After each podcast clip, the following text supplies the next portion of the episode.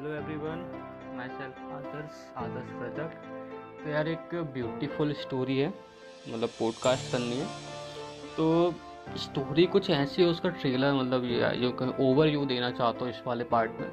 तो स्टोरी एक बेसिकली एक लड़के पे है जो कि एक एग्ज़ाम की प्रिपरेशन कर रहा होता है। प्रिपरेशन मीन्स यूपीएससी की प्रिपरेशन करना चाह रहा है वो।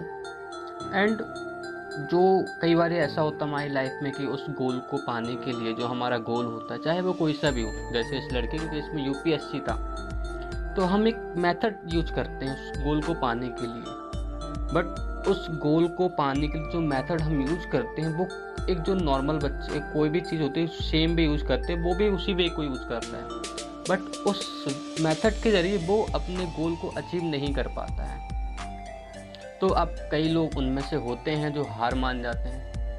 एंड कई लोग ऐसे भी होते हैं जो उस गोल को पाने के लिए अपनी मेथड बदलते हैं, ना कि गोल को बदलते। तो बेसिकली इस स्टोरी में यही चीज़ है कि change your method to find your goal don't change your goal so please listen it very carefully और बहुत ही अट्रैक्टिव होने वाली है और बहुत ही ब्यूटीफुल रहेगा अगर सुनोगे एंड मोटिवेशन भी काफ़ी इसमें।